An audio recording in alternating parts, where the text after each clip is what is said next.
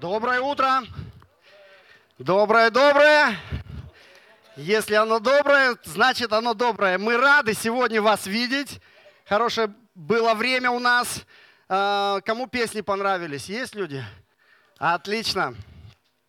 А, у нас есть перевод на английский и на казахский язык, поэтому если вам удобнее, if you need a translation, there is a set headsets um, available for you to hear the message in English. А если кому-то не надо, мы все равно рады. А, на прошлой неделе кто-нибудь из вас смотрел фильм какой-нибудь? Кино смотрели? Хорошо. А, я очень люблю смотреть фильмы. И мои любимые фильмы, знаете, с необычным сюжетом. Смотришь кино, и ты думаешь, ну я в принципе понимаю, куда все идет, и я понимаю примерно, чем все закончится. И потом посредине фильма раз что-то случается неожиданно, и ты думаешь, вот это, вот это да, вот, вот этого я не ожидал. Понимаете, о чем я говорю? Видели такие фильмы? Да, то есть фильмы с таким необычным, когда сюжет идет в одну сторону, и кажется, ты понимаешь, и потом а, неожиданный какой-то идет поворот. Так вот, у рождественской истории именно такой неожиданный сюжет – Потому что если бы мы никогда с вами не читали рождественскую историю, никогда не слышали про рождественскую историю, никогда не смотрели фильмы, то и у нас бы спросили, как вы думаете, вот если бы Бог захотел отправить Мессию в этот мир, царя царей, спасителя всего человечества, как бы он, как бы он родился? У каждого из нас была бы своя, ну, какая-то идея, как спаситель должен прийти в мир. Да?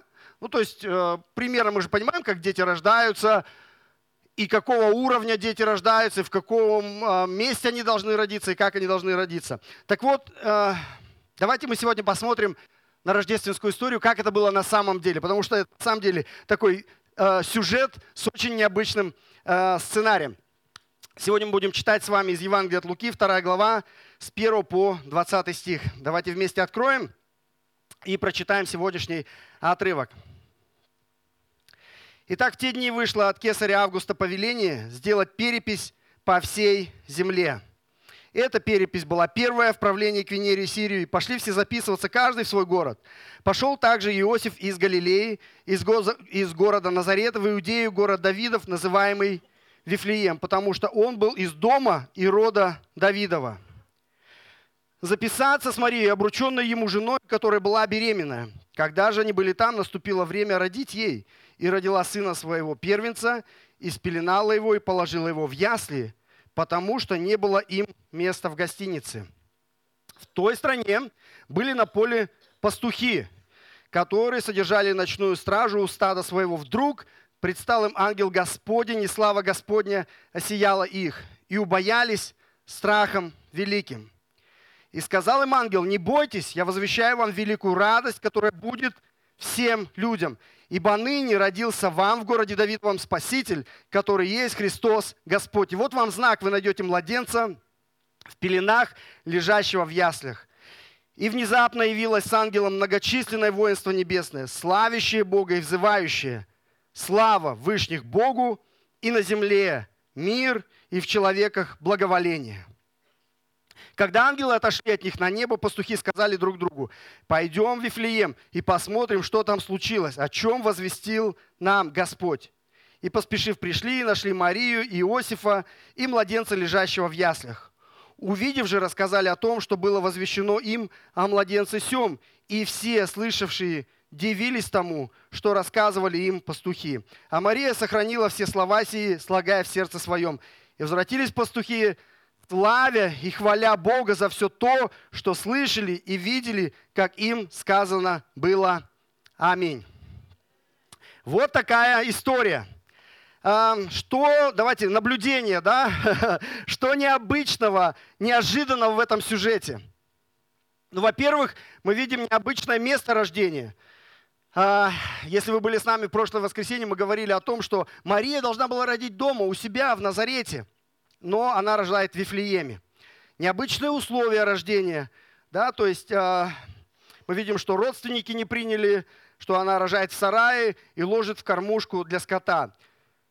Необычен сам факт вообще, что Сын Божий родился, да, что, он, э, что Бог отправил Мессию в этот мир, э, чтобы принести людям спасение. Мог Бог как-то по-другому это сделать?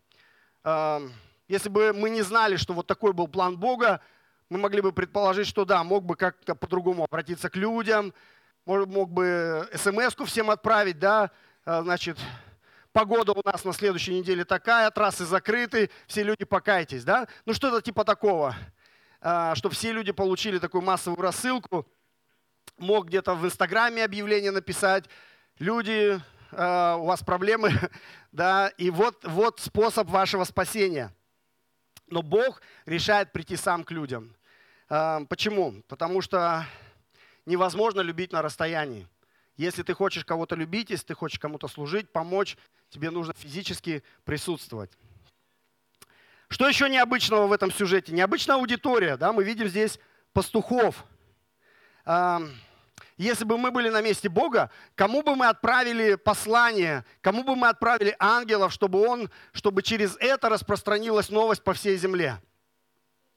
Ну, мы кому-то отправили в центральные средства массовой информации, там, на Хабар, а, может быть, какие-то инфлюенсерам, у которых там миллионы, миллионы подписчиков, чтобы они сделали объявление, чтобы они ТикТок какой-то засняли, и по всему миру бы распространилась информация. Но мы смотрим, что э, Бог обращает внимание в этой истории к таким непопулярным людям. Если мы читаем первые две главы, мы видим, что сначала Бог посылает ангела к э, такому э, неудачному священнику, Потом Бог посылает ангела к незамужней девочке. А, и третья история, Бог посылает ангела к пастухам. Пастухи, написано в восьмом стихе, в той стране были на поле пастухи, причем возле какого города они пасли свои стада? Написано, что они были возле города Давидова, город Вифлеем. Эта история сразу должна нас с каким пастухом связать из Ветхого Завета – с самим Давидом, да, потому что это его родной город. И пастухам на самом деле нечем было гордиться. А, профессия как тогда, так и сейчас не очень престижная, не очень популярная. Не надо получать высшее образование, чтобы работать пастухом. Вот. Но то, что они точно знали и передавали из поколения в поколение, что царь Давид когда-то был таким же пастухом, как мы. Когда-то он тоже пас овец, прежде чем он стал царем, на этих же самых холмах – то есть царь Давид один из нас. И это удивительно, что прежде чем э, Давид стал царем, он был простым пастухом, такой же, как они. И Мессия, Иисус, прежде чем стать царем Царства Небесного, сесть на престоле Давидова, он тоже становится одним из них. Он рождается в сарае, на сене среди животных. Да, и более того, Слово Божье говорит, что он был хорошим пастухом, добрым пастырем. И вот написано, перед этими простыми пастухами в 9 стихе написано, вдруг предстал ангел Господень. И написано, что еще в 9 стихе? Слава Господня осияла их. Удивительные слова. Слава Господня осияла их. Если вы вспомните историю Ветхого Завета, когда мы последний раз видели сияние славы Божией, э, ну, хронологически в Ветхом Завете, когда это было? Последний раз это было, когда Соломон построил храм, и слава Божья наполнила этот храм. Это третья книга царств, восьмая глава. Это случилось примерно за тысячу лет до Рождества Христова. Мы читаем об этом, но потом мы также читаем. Причем этот храм, где был построен? На месте, кто историю читал, помнит, да, на месте сарая, Орны. То есть Богу не привыкать находиться да, а, в сарае храм был построен, слава Божья наполнила храм, но позже пророк Иезекииль описывает в 10 главе, что из-за греха Израиля эта слава Господня покидает храм. Это случилось примерно за 600 лет до Рождества Иисуса. И вот после этого, 600 лет, да, а, никто, а, никто славу Божию не видел. Никто никогда не видел сияние славы Божией. И удивительно, что теперь это удивительное сияние славы Божией возвращается на землю, возвращается к людям именно в момент рождения Иисуса. И очень иронично, что Бог, то есть за тысячу лет люди не видели славы Божией, и Бог решает, вот за тысячу лет никто из людей не видел, кому я первому покажу сияние своей славы. И он решает показать простым пастухам. Неудивительно, что они испугались. Написано, они испугались страхом великим. Почему? Потому что в той же книге Царств написано, что когда слава Божья наполнила храм, когда храм засиял, даже священники не могли находиться в присутствии Бога. То есть священники, написано, не могли стоять в присутствии Бога. А, тем более, да, ну, пастухи. Они, конечно, выдержали, но написано, они испугались страхом великим и не зря. Но ангел им говорит в 10 стихе, не бойтесь.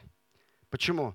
Потому что вы не умрете. Более того, я возвещаю вам великую радость великую радость, которая будет всем людям, не только вам, но всем людям, всех национальностей, всех народов и языков. Почему? Потому что в 11 стихе написано, ныне родился вам. Кому вам? Не только пастухам. Ныне родился вам, всем людям, в городе Давидовом Спаситель, который есть Христос Господь. Удивительные слова. Пастухи говорят, это великая радость. Радуйтесь, радуйтесь, радуйтесь. Великая радость всем людям. Я когда размышлял над этими стихами, задумался, что кажется, что неверующие люди веселятся чаще, чем верующие. Вы не замечали такого? Может, мне только кажется. Потому что как ни посмотришь на верующих, что-то у них жизнь какая-то радостная. Как посмотришь на верующих, очень часто мы видим угрюмых, недовольных, каких-то серых э, таких э, личностей, которые очень редко улыбаются. Вот, по-моему, должно быть все наоборот, потому что мы должны понять, что улыбаться не грех. Более того, Слово Божие дает нам прямую заповедь радоваться. Радуйтесь всегда в Господе. Еще говорю, радуйтесь. Аминь. Аминь, да. У верующего на самом деле намного больше причин для радости. А, и ангелы говорят пастухам и нам с вами радуйтесь. У нас великая радость есть, потому что Спаситель пришел в этот мир. И вот вам знак, вот вам знамение, 12 стих. Что это за знамение такое, которое дают а, ангелы пастухам? Они говорят, вы найдете младенца в пеленах, но в принципе ничего в этом необычного нет. Любой младенец, который рождается, его заворачивают в пеленки. Правильно? То есть это само по себе не является чем-то необычным. А, но что было необычно? Вы найдете младенца в пеленах, лежащего в яслях, лежащего в кормушке для животных. Вот это было на самом деле знамение который вызвал, скорее всего, шок у пастухов. Потому что даже у бедных пастухов новорожденные дети никогда не лежали в кормушке для животных. В чем суть этого знамения? Чтобы понять, вспомните, может быть, вашего новорожденного ребенка или новорожденного ребенка ваших друзей, родственников. В первый день родов кто из э, людей имеет доступ к новорожденному младенцу в первый день родов? Мама, ну да, она лучше, чтобы она присутствовала там. Без нее очень трудно будет. Ну, может быть, врач, да. Ну, два уже есть. Мама и врач должен быть как минимум. Мама мамы, святое, да. Ну, может быть, папа, если у него с нервами все в порядке. Кто еще имеет доступ в первый день? Ну, врач-педиатр, да.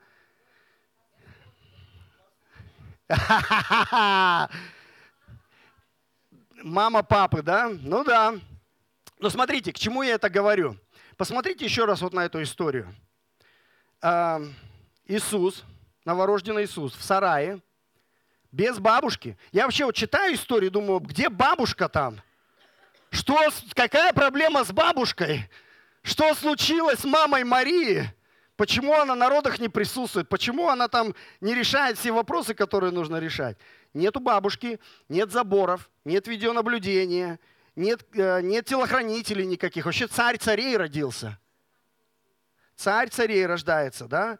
А, и просто какие-то незнакомые ребята, которые в оранжевых жилетках на улице снег убирают, просто заходят э, к новорожденному младенцу в первый день родов.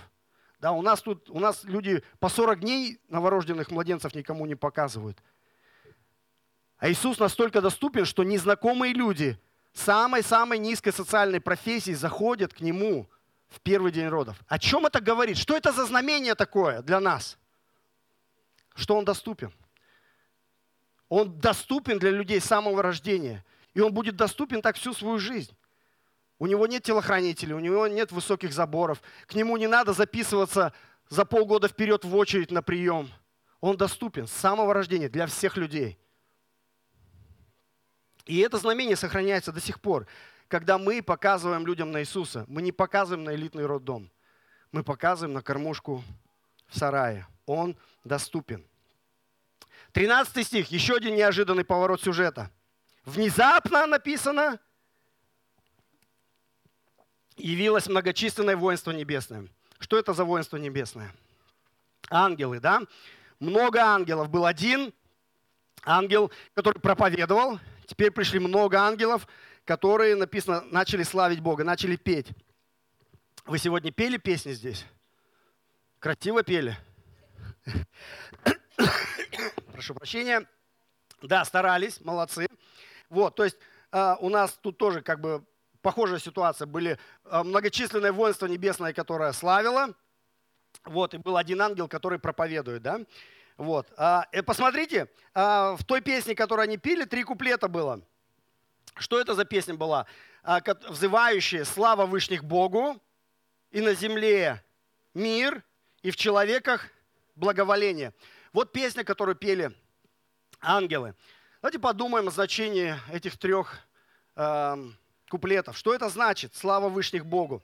То есть то, что спасение человечества, которое пришло на землю с Рождеством Иисуса, оно принесло самую высшую славу Богу. Бога можно было славить разными способами, и Бог прославляется разными способами. Но самую высшую славу Бог принял в том, что Он Спаситель пришел в этот мир. Об этом был самый первый куплет ангельской песни. Вторая, она говорит о том, что из-за того, что Спаситель пришел в мир, теперь на земле мир. Ангелы поют, что теперь с Рождеством Иисуса на землю пришел мир. Что за мир пришел? А мы с вами живем в неспокойное время, и они, это время всегда было неспокойное. Тысячи и тысячи лет люди ссорятся друг с другом, люди ругаются, люди судятся, люди обманывают, люди унижают друг друга, люди сплетничают, люди разводятся, люди дерутся, люди убивают друг друга. Это мы, это люди. У нас идет война, постоянно идет война. Мы воюем с Богом, мы воюем друг с другом, мы воюем сами с собой, внутри себя. А у нас нет мира внутри, потому что мы хотим делать одно, делаем другое. Моя совесть воюет с моим эгоизмом. Моя вера каждый день борется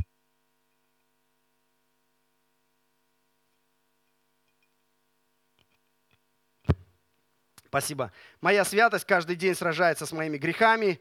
У нас внутри нет мира. И вот написано, родился Иисус.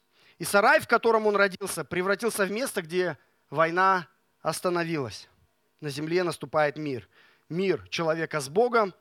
Теперь в результате того, что Иисус пришел, человек получает через веру в Иисуса Христа дар прощения а, всех своих грехов и усыновления. Теперь каждый человек через веру в Иисуса Христа, в Иса Масиха, становится сыном Божьим или дочерью Бога.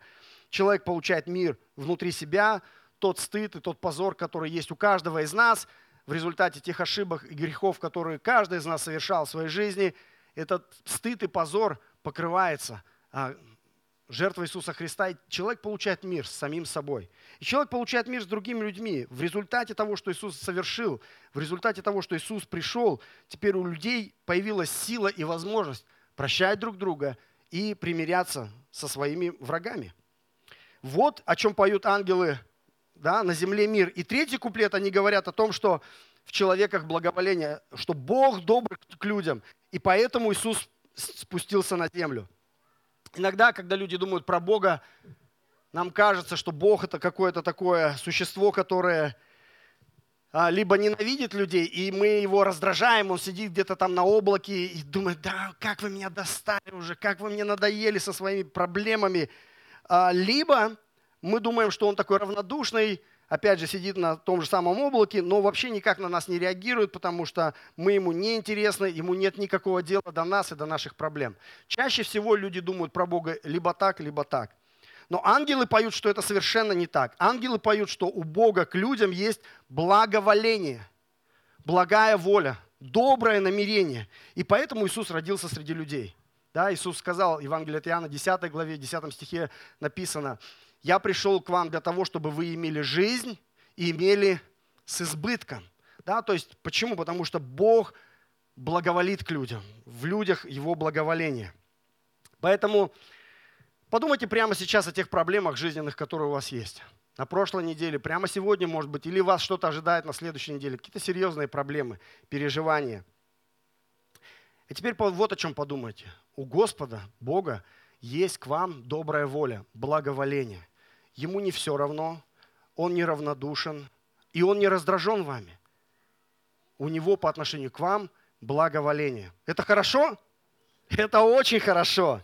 Да, поэтому это дает нам надежду.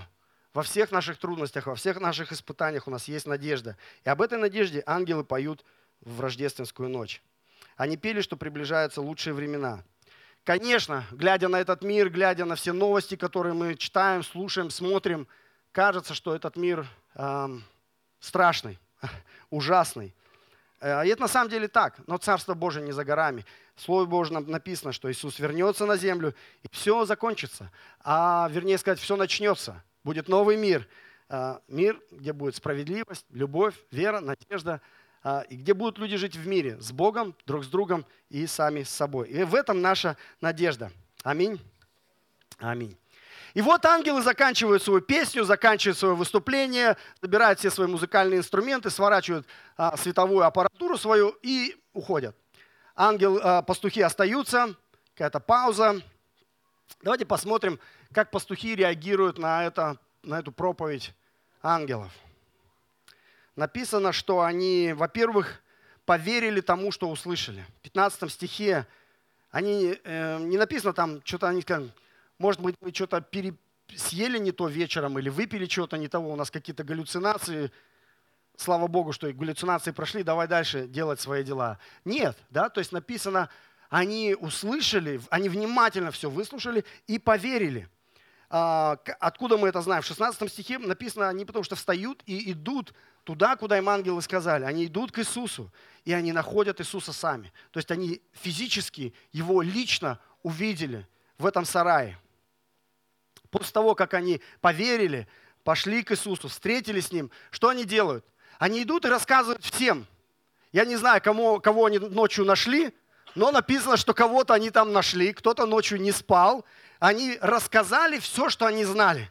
Все, что ангелы им сказали, они рассказали, и люди были удивлены. И последнее, что написано, они делают, они возвращаются к своей работе. Какая у них была работа?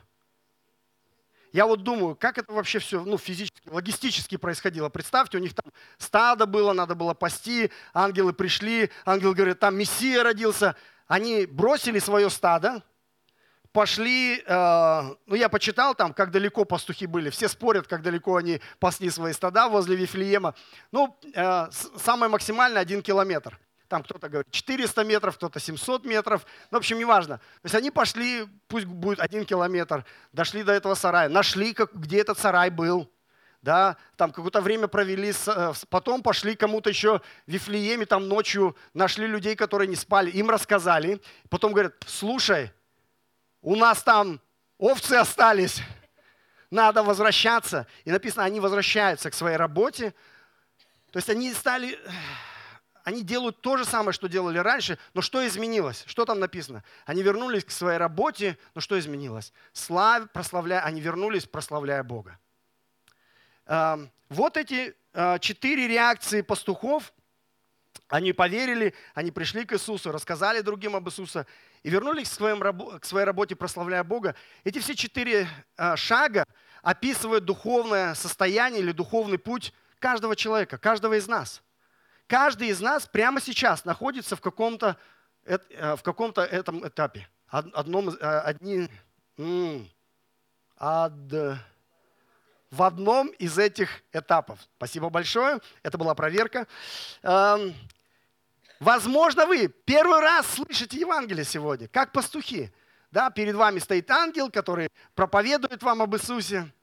И вы внимательно слушаете, как пастухи и, возможно, вам сегодня нужно сделать первый шаг и уверовать, и поверить, как пастухи поверили, в то, что вы услышали, о том, что Иисус пришел, и Божье благоволение для вас. Иисус пришел для вас, чтобы спасти вас, чтобы Бог мог простить вам ваши грехи, чтобы спасти вас от проклятия. Удивительно, подумайте просто над этим. Сколько, Потому что Иисус пришел не просто, чтобы родиться, Он пришел, чтобы родиться, прожить и умереть, но и воскреснуть. Да? И если вы соедините эти два события, рождение и Его смерть, интересные параллели мы видим в этой истории. То есть мы видим, как все начинается ночью в хлеву за городом, а заканчивая все тоже ночью, но уже в саду за городом. Да? А, начало было в кормушке, да? конец на кресте. Начало было в чужом сарае, конец был в чужом гробе, в чужой гробнице. Да, он родился в мир, в конце концов, чтобы воскреснуть в мир вечный. Да, вот эти такие яркие параллели, потому что жизнь Иисуса и смерть Его, они неразделимы. И поэтому это и есть Евангелие. Это то, во что мы верим, это то, чем мы спасаемся. И Слово Божье призывает нас поверить и прийти к Иисусу. Это второй шаг – не просто поверить, нам нужно прийти к Иисусу, нам нужно встретиться с Ним лично, как сделали пастухи. Они пришли к Иисусу и поверили. Вопрос, который часто задается в рождественские дни, есть ли в нашей жизни место для Иисуса? Как жители Вифлеема, у которых не нашлось места для Иисуса, есть ли место в наших сердцах для Него? Иногда люди говорят, я не знаю, я, у меня есть какие-то вещи, которые мне, про которые мне стыдно, у меня есть вещи, которые мне, а, которые позорные, и у меня просто внутри какая-то огромная пустота, я не знаю, что мне с этим делать. Вот. Если вы ощущаете, что в вашем сердце, в вашей душе есть огромная пустота, то это как раз нужный размер для Иисуса. Потому что Иисус и э, может и должен заполнить любую пустоту, которая есть в нашем сердце. Если человек иногда говорит, я грешник, вы даже не понимаете, что я делал в моей жизни. Я не знаю, как Бог может меня принять. Радостная новость для вас. Сарай. А, в сарае тоже жили животные. Но Иисус был в сарае. Если люди говорят, мое сердце такое грязное, и для вас радостная новость в том, что Иисус лежал в кормушке для скота. Поэтому э, это очень важное решение. Лично встретиться с Иисусом. Потому что Отец доверил нам своего Сына – он отдал нам своего Сына новорожденного, нам, людям. И что мы в конце концов с ним сделали? Мы его распяли. Да? А, и это ответственность на каждом человеке. Будем ли мы отвечать за это перед Богом, когда предстанем пред Ним? Конечно, будем. И наш единственный выход в том, что сказать, прости, мы были неправы, ты прав. Спасибо, что Иисус пришел, умер за нас, воскрес для нас.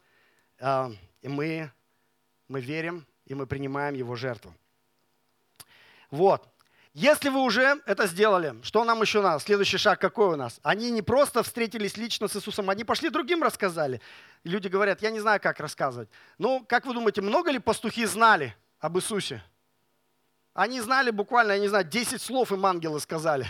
Вот. Это, не, это не страшно, если вы немного знаете. Пастухи тоже знали очень немного. Но они рассказали то, что знают. Поэтому делитесь с людьми радостной вестью о том, что у Бога есть благорасположение к ним расскажите, расскажите людям об Иисусе. Ну и четвертое, мы не можем сидеть в церкви бесконечно. Вот. Любой праздничный концерт, любое праздничное служение заканчивается, мы идем э, домой, мы идем в мир, мы идем на свое рабочее место. Что должно измениться? Не обязательно менять работу. Если вы были пастухами, возможно, вам нужно продолжать быть пастухами. Но что должно измениться после нашей встречи с Иисусом? Мы идем на свое рабочее место, но работаем уже по-другому. Мы работаем так, чтобы имя Божие прославлялось. Мы помогаем людям так, чтобы имя Божие прославлялось. Мы служим, мы благословляем людей. Все, что мы делаем, мы делаем это во славу Бога. Аминь. Аминь. Хорошо. Если вы были с нами в декабре, то мы с вами читали уже две главы о том, что Бог действует в этом мире через разных людей. Он может действовать через детей, мы читали, как Он действует через молодежь, мы читали, как Он действует через пожилых людей. А, в прошлый раз мы читали, как Бог действует через людей богатых и влиятельных. И сегодня мы увидели, что Бог может действовать через простых людей, таких, как пастухи. Это возможно. Что для этого нужно? Да? Для этого нужно поверить самому, рассказывать об этом другим и жить жизнью, которая прославляет Бога. Аминь. Давайте мы помолимся. Отец наш Небесный, спасибо Тебе за то, что сегодня, в этот праздник, когда мы отмечаем день рождения нашего Господа и Спасителя Иисуса Христа, мы можем собраться здесь. Хорошая погода сегодня, на улице готовят вкусный плов, У нас было замечательное время, когда мы могли петь песни о Рождестве, о Тебе, о Сыне Божьем, о нашем Спасителе, поклоняться Тебе, молиться Тебе, а, читать Твое Слово, размышлять над Твоим Словом. И мы просим, Господь, чтобы Ты благословил сейчас каждое сердце. В этом зале есть люди, у которых много переживаний, проблем. Кто-то болеет, у кого-то финансовые трудности, у кого-то кто-то находится в конфликтной ситуации. Какие бы проблемы ни были, Слово Божье говорит, что у тебя к нам благоволение, что ты неравнодушен к нам, что ты не злишься на нас, но у тебя к нам благая воля. Ты желаешь нам доброго, ты желаешь нам жизни с избытком. И мы благодарим Тебя за это. В этом наша надежда. И мы просим, чтобы Ты дал мир, тот мир, о котором пели ангелы 2000 лет назад. Чтобы мы примирились, прежде всего, с Тобой, через жертву Иисуса Христа. Примирились сами с собой, примирились с теми людьми, с которыми у нас конфликты. Потому что, Иисус, Ты принес этот мир. И Ты принес радость. Среди трудностей, среди проблем, среди слухов, среди новостей, среди войны, Господь, среди каких-то конфликтов, мы можем иметь сверхъестественный мир и радость, и надежду. И поэтому мы молимся Тебе, Господь, чтобы Ты благословил нас, как Ты благословил пастухов, чтобы каждый из нас ощутил на себе сияние славы Твоей, чтобы мы, как пастухи, услышав Твое Слово, поверили в Твое Слово – и пришли к Иисусу. И провозгласили, что Иисус, Ты наш Господь и Спаситель. Ты пришел в этот мир, чтобы умереть за меня, простить все мои грехи, воскреснуть для моего оправдания, назвать меня своим сыном, назвать меня своей дочерью. Господь, мы исповедуем это и просим, чтобы Ты благословил нас. Если вы еще никогда не молились такой молитвой, помолитесь прямо сейчас. Скажите, Иисус, я верю. Ты мой Господь, Ты мой Спаситель. Веди меня по этой жизни, как Ты вел пастухов, чтобы я мог делиться этой радостной вестью со всеми окружающими людьми. И чтобы я мог работать на том месте, на котором Ты меня поставил, честно, прославляя Тебя, своими решениями, своими мыслями, своими словами, своими отношениями, чтобы люди, глядя на меня, говорили, это человек, который работает, прославляя Бога. Благослови, чтобы наш праздник продолжался и сегодня, и всю следующую рождественскую неделю.